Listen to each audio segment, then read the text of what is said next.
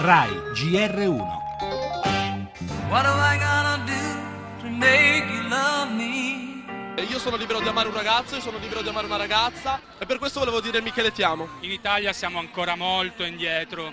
Com'è possibile attendere ancora? Perché fare questa figura di inciviltà davanti al mondo? Anche perché non possiamo aspettare altri 25 anni. What do I do when lightning strikes me?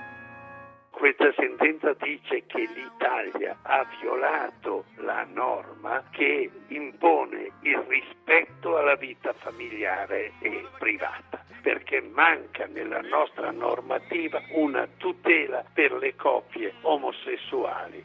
What have I got to do to be Ci sembra che non equipari i matrimoni tradizionali e matrimoni gay, si tratterà di regolamentare alcuni diritti. Settembre, subito dopo le riforme costituzionali, approveremo al Senato le unioni civili.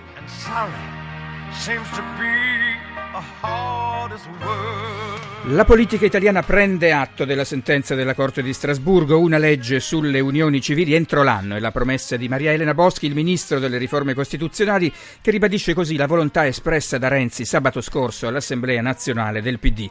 Le coppie omosessuali hanno le stesse necessità di riconoscimento e di tutela della loro relazione al pari delle coppie eterosessuali, ci ha spiegato l'avvocato Cesare Rimini.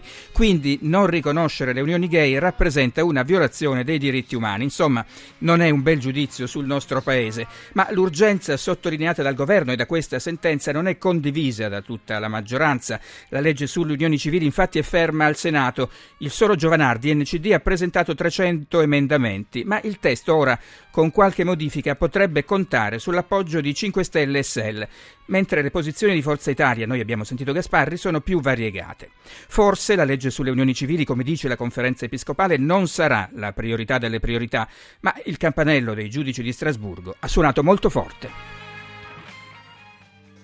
E nel nostro giornale anche l'operazione antiterrorismo della polizia in corso in Lombardia, arrestati due presunti fiancheggiatori dell'ISIS, sempre in primo piano il sequestro dei nostri connazionali in Libia.